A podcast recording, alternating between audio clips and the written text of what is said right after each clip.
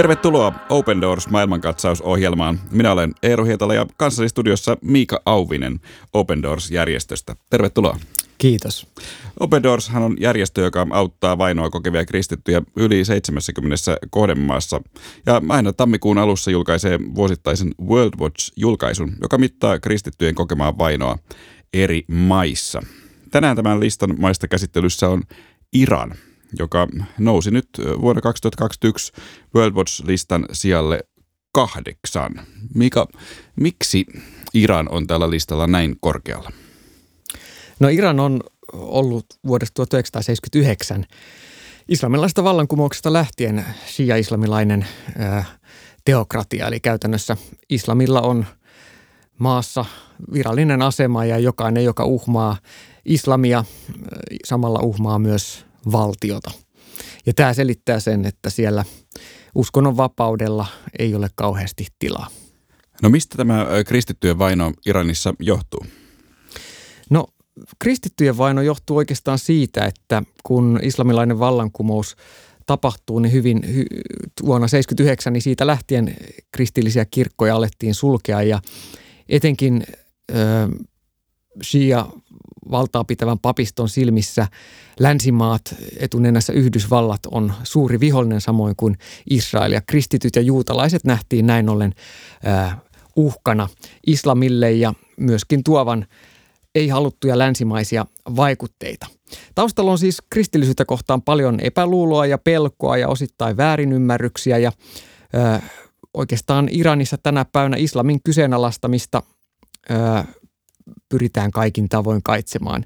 Eli jos kyseenalaistat islamin oppeja, niin, niin yksittäinen henkilö joutuu helposti jo oman perheensä ja, ja suvun vainon kohteeksi ja sitten myöskin joutuu vaaraan ihan valtion – taholta. Eli, eli hänestä tulee samalla valtion vihollinen. Yksi tuttava kertoi, kuinka hän nuorena muslimina omassa perheessään tutustu, tutustuessaan tarkemmin Koraaniin rupesi kyseenalaistaa jotain juttuja. Kun hän kyseli niitä omasta, omalta isältään, niin isä läimäytti häntä kasvoille ja sanoi, että älä kysele tyhmiä poika. Eli tämmöinen miksi-kysymysten esittäminen, mikä meille kristillisessä kontekstissa Suomessa on hyvin tyypillistä, niin se ei, se ei ole ikään kuin sallittua tuossa islamilaisessa yhteiskunnassa. Kiinnostavaa. Mennään ehkä nyt ihan käytännön tasolle, jos mietitään iranilaista kristittyä. Minkälaisia ongelmia ja haasteita hän kohtaa elämässään uskonsa takia? Joo, eli kaikki farsin persian kielinen kristillinen materiaali on, on Iranissa kiellettyä. Ja evankeliumin jakaminen iranilaisille muslimeille, se on myöskin kiellettyä se voi johtaa jopa vuosien vankeuteen tai, tai kuolemaan toukokuun alussa ilmestyvässä Open Doors-lehdessä itse asiassa kerrotaan hiukan siitä, että mihin tämä Iranin tilanne johtaa. Siellä kerrotaan muun muassa Saghar-nimisestä naisesta, joka johti kotonaan ää, pientä seurakuntaa, kun kristityt ei voi avoimesti kokoontua, muslimitaustaiset persialaiset kristityt missään, niin he kokoontuu kodeissa salaa. Näin myöskin Saghar-nimisen naisen kotona oli kokoontunut seurakunta, jota hän johti. Ja ö, yllättäen tuona eräänä päivänä seurakunnan ollessa koolla, niin ö, sorkkarauta iskettiin asunnon oveen ja sisään murtautu joukko Iranin turvallisuuspalvelun ö, poliiseja ja rupesivat tutkimaan ja penkomaan asuntoa ja eivät sallineet kenenkään tietenkään poistua. No Saghar tiesi kuitenkin, miten toimia. Hän oli käynyt tämmöisiä tällaisiin tilanteisiin valmistavia koulutuksia ja hän meni, hän pyysi ekana päästä, päästä vessaan. Eli siellä hän otti puhelimen esille, otti, nappasi itsestään kuvan ja lähetti lyhyen viestin, että, että rukoilkaa meidän puolesta, että meidän seurakuntaan tehtiin ratsia. Seuraavaksi hän poisti puhelimesta nopeasti kaiken kristillisen materiaalin, ihan niin kuin oli opetettu, ja kun yksi salaisen palvelun naispoliiseista yritti sitten työntää väkisin vessanoven auki, niin Saghar osasi sanoa tälle, että mulla on oikeus olla täällä, että sä et saa tulla tänne, ja sai tämän poliisin hetkeksi perääntymään. Ja kun sitten siellä kotona kuulustelut jatkuu ja Saghar tajusi, että hänen olohuoneestaan on tullut niin kuin kuulusteluhuone, niin, niin tota, Sagharille ilmoitettiin, että hän ja ne muut paikalla on pidätetty. Mutta Saghar tiesi jälleen, että, että tota, että näillä ei ole oikeutta salaisen poliisin upseereilla pidättää hänet ilman pidätysmääräystä. Niinpä hän sanoi, että teillä pitää olla pidätysmääräys, että voitte pidättää mut. Että mulla lain mukaan on oikeus vapauteen, ellei ole pidätysmääräystä. Ja kun sitten salainen poliisi sanoi, että he on mitätöinyt hänen passinsa ja, ja tota, hän ei voisi mihinkään paeta, että tota, he palaa asiaan, niin, niin hän tiesi myöskin, että tämä on yleinen valhe, jota Iranin uskonnollinen salainen poliisi käyttää kristittyjä vastaan. Ja niinpä kolme päivää myöhemmin Saghar ö, pelosta vapisten seisoi lentokentällä jonossa ö, ulkomaan lennolle ja pidä, mietti, että hänestä on varmaan tehty pidätysmääräys jo ja se on käsitelty ja, ja hän tuskin tulee pääsemään pois maasta, mutta luotti ihmeeseen ja jonottaessaan lentokoneeseen ajatteli, että nyt kaikki kuitenkin romahtaa, koska hän näki jonon päässä oli tarkistamassa passeja sama turvallisuus salainen poliisi, joka oli ollut mukana siinä ratsiassa hänen kotiinsa. Ja silloin ajattelin, että, että nyt tarvitaan niin kuin ihme, että hän pääsee tästä läpi. Ja hän kuvasi sitä, että se oli vähän niin kuin, hänet tuli mieleen Pietari, joka ö, veneestä astui kävelemään veden päällä kohti Jeesusta. Se olo hänellä oli, kun hän astui jonosta ensimmäisenä tämän ö, salaisen poliisin eteen. Mutta tämä poliisi sillä hetkellä katsokin muualle ja ikään kuin viittelöi vaan Sagharia menemään ohi. Ja näin Saghar pääsi kävelemään tämän salaisen poliisin edust agentin ohi koneeseen. Ja koneessa ollessaan kuuli, kuinka lentokentällä rupesi kaikumaan kuulutukset, että Saghar halutaan pidättää ja tiesi, että siinä kohtaa se pidätysmääräys oli annettu, mutta hän oli jo päässyt koneeseen ja, ja kone pääsi rullaamaan siitä kiitotielle ja hän pääsi vapauteen. Tämä on aivan uskomaton tarina. Mikä Sagharin tilanne juuri nyt on? Eikö tämä hänen tarinansa kertominen aseta hänet vaaraan? No me ei kerrottaisi tätä tarinaa eikä tätä julkaistaisi Open Doorsin toukokuun lehdessä, ellei Saghar olisi nyt turvassa. Hän on reilut neljä vuotta jo asunut toisessa maassa, eli, eli Iranin ulkopuolella ja hänen mielensä nousee kyllä toisinaan noin ratsian tapahtumat ja tilanteet, mutta toistuvat, hän kertoo, että toistuvat painajaiset, joita se aiheutti, on, on onneksi hälvennyt. toi kauhistuttava kokemus, mikä on hyvin tyypillinen Iranissa eläville kristityille, niin se on sinänsä aika järkyttävä, mutta hän, Saghar tietää, että jos hän olisi joutunut vankilaan ja jäänyt maahan, niin hänen tilanteensa olisi vielä pahempi mitä käytännössä Sakharille olisi tapahtunut, jos hän olisi jäänyt kiinni siellä rajalla? No todennäköisesti häntä olisi syytetty valtiovastaisesta toiminnasta ja määrätty sitten ö, vangittavaksi ja jonkinlainen näytösoikeudenkäynti olisi järjestetty, mutta siinä usein voi mennä kuukausia, jopa vuosia, jona aikana nämä henkilöt ei saa poistua maasta. Ja etnisiä persialaisia, jotka jättää islamin, niin, niin voidaan jopa rangaista kuolemalla ää, sillä perusteella, että he ovat kääntyneet kristityksi. Todennäköisin seuraus on yleensä vankeustuomio, jossa todella syytetään rikoksesta kansallista turvallisuutta vastaan Iranissa. Evinin vankila, joka on yksi maailman pahamaineisimpia vankiloita Teheranin äh, lähistöllä, siellä on eristyssellejä.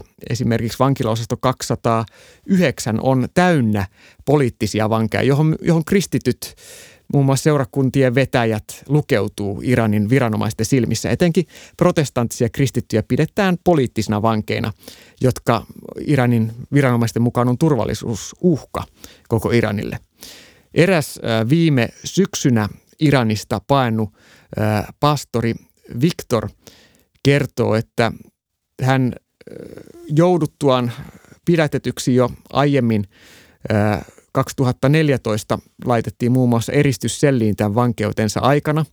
Ja tuolla Evinin vankilan eristyssellissä, niin hän oli tilassa, joka oli kaksi metriä pitkä, puolitoista metriä leveä ja, ja neljä metriä korkea. Eli, eli melkoinen – koppi. Ja sen lisäksi valot on päällä 24-7, eli sulla on koko ajan äh, valo, valoärsytys. Ja sen lisäksi äh, Korania, äh, Korania luetaan radiosta tai sä, sä kuulet Koranin resi, resitointia jatkuvasti. Eli, eli ihminen altistetaan jatkuvalle valolle ja jatkuvalle ääniärsytykselle. Joka Tämä on ihan täyttä kidutusta. Se on täyttä kidutusta, kidutusvankeutta siis. Ja vessaan pääsee ainoastaan niin, että sitä pyytää lupaa ja usein vessaan pääsyä joutuu odottamaan todella pitkään.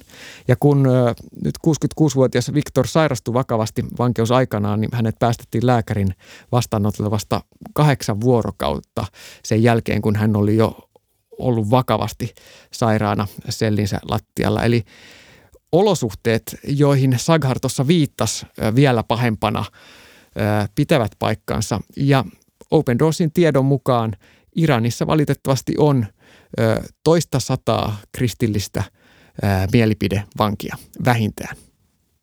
Se on iso määrä. No jos mennään Iranin tilanteeseen näin yleisemmin, että siellähän on, toimii perinteisiä kristittyjä vähemmistöjä, kuten Armenian kirkko, myös Assyrian kirkko toimii siellä. Onko näillä traditionaalisilla vähemmistöillä parempi toimintavapaus kuin kenties muilla kristityillä? Hiukan parempi, joo. Eli, eli Iranissa on viimeisimpien tilastojen mukaan noin 117 700 armeenialais- ja assyrialais-kristittyä. Ja nämä on tämmöisiä kristittyjä, joilla on etninen, etnisen taustansa takia oikeus rekisteröityinä näihin uskontoihin, niin olla ikään kuin sitä, mitä ovat. Eli se on olemassaolo-oikeus, kokoontumisvapaus on, on heillä keskenään, mutta he ei saa jakaa evankeliumia muille. Eli sitten taas, taas kansan pariin persiankielisen, farsinkielisen materiaalin jakaminen, niin se on, se on kiellettyä. Ja tämä pastori Viktor, josta tuossa edellä kerroin, hän kuului Assyrian iranilaisiin, eli hän johti tämmöistä assyrialaisseurakuntaa, mutta hänetkin tuomittiin nyt ennen hänen pakoaan olisi tuomittu yli kuusikymppisenä kymmeneksi vuodeksi vankeuteen siksi, että hän juhlisti joulua kotonaan parinkymmenen farsinkielisen opiskelijan kanssa, jotka oli muslimitaustaisia kristittyjä. Ja niinpä Viktor vaimonsa kanssa joutui pakenemaan omasta kotimaastaan vasten tahtoaan, koska olisi muuten joutunut epäinhimillisiin vankeusolosuhteisiin kymmeneksi vuodeksi maasta, jota, jossa hän oli elänyt ja palvellut vuodesta 1975 lähtien. No, Iranin tilanteessahan on erikoista, että kaikesta tästä riippumatta, mistä olemme nyt keskustelleet, kristittyjen määrä on mitä ilmeisemmin hyvin voimakkaassa nousussa. Kyllä. Ja joidenkin arvioiden mukaan maassa olisi jopa yli miljoona kristittyä tällä hetkellä. Mistä tämä kristinuskon kasvu johtuu? Se johtuu ensinnäkin valtavasta hengellisestä janosta sinänsä tilastollisesti kristittyjä on, on pieni osuus Iranin väestöstä, mutta voi olla, että se todella miljoona on, on pienikin määrä. Open Doorsin arvio on noin 800 000 kristittyä. Miljoona on hyvin mahdollinen, voi olla paljon enemmänkin. Ihmiset kokee sen islamilaisen järjestelmän estävän heitä esittämästä miksi kysymyksiä ja hengellistä janoa ei näin ollen pysty tukahduttamaan. Moni ei edes ymmärrä Korania, koska sitä resitoidaan arabiaksi. Iranilaiset puhuu persiaa. Sen lisäksi koronapandemia ihan nyt tällä hetkellä on rajoittanut ihmisten elämää niin, että moni on paljon kotona TVn äärellä ja kristillinen satelliitti TV ja, ja kristillinen materiaali netissä ää, kiehtoo ihmisiä. No mitä kuulija voi tehdä iranilaisten kristittyjen hyväksi? No Open Doorsin kautta me ennen kaikkea rohkaistaan rukoilemaan, etenkin tämä aika, Ramadan aika on sellaista hyvin tärkeää aikaa. Ja todella toi ilmainen Open Doorsin lehti, jonka voit tilata osoitteesta opendoors.fi, niin siitä saat lisätietoa. Mahdollisuuksien mukaan lahjoita työlle niin, että voimme tukea persiankielisen alueen työtä, muun muassa näitä seurakunnan paimenia, jotka usein salaa kovan paineen alla kodeissa johtaa seurakuntia. Seurakuntia, joihin joka kuukausi liittyy vähintään yli 3000 ihmistä lisää. Se kertoo siitä hengestä herätyksestä, mikä Iranissa on tällä hetkellä meneillään. Tämä oli Open Doors maailmankatsaus. Lisää Iranin kristittyjen tilanteesta voit lukea toukokuun Open Doors-lehdestä ja tosiaan voit tilata ilmaisen Open Doors-lehden netistä osoitteesta opendoors.fi.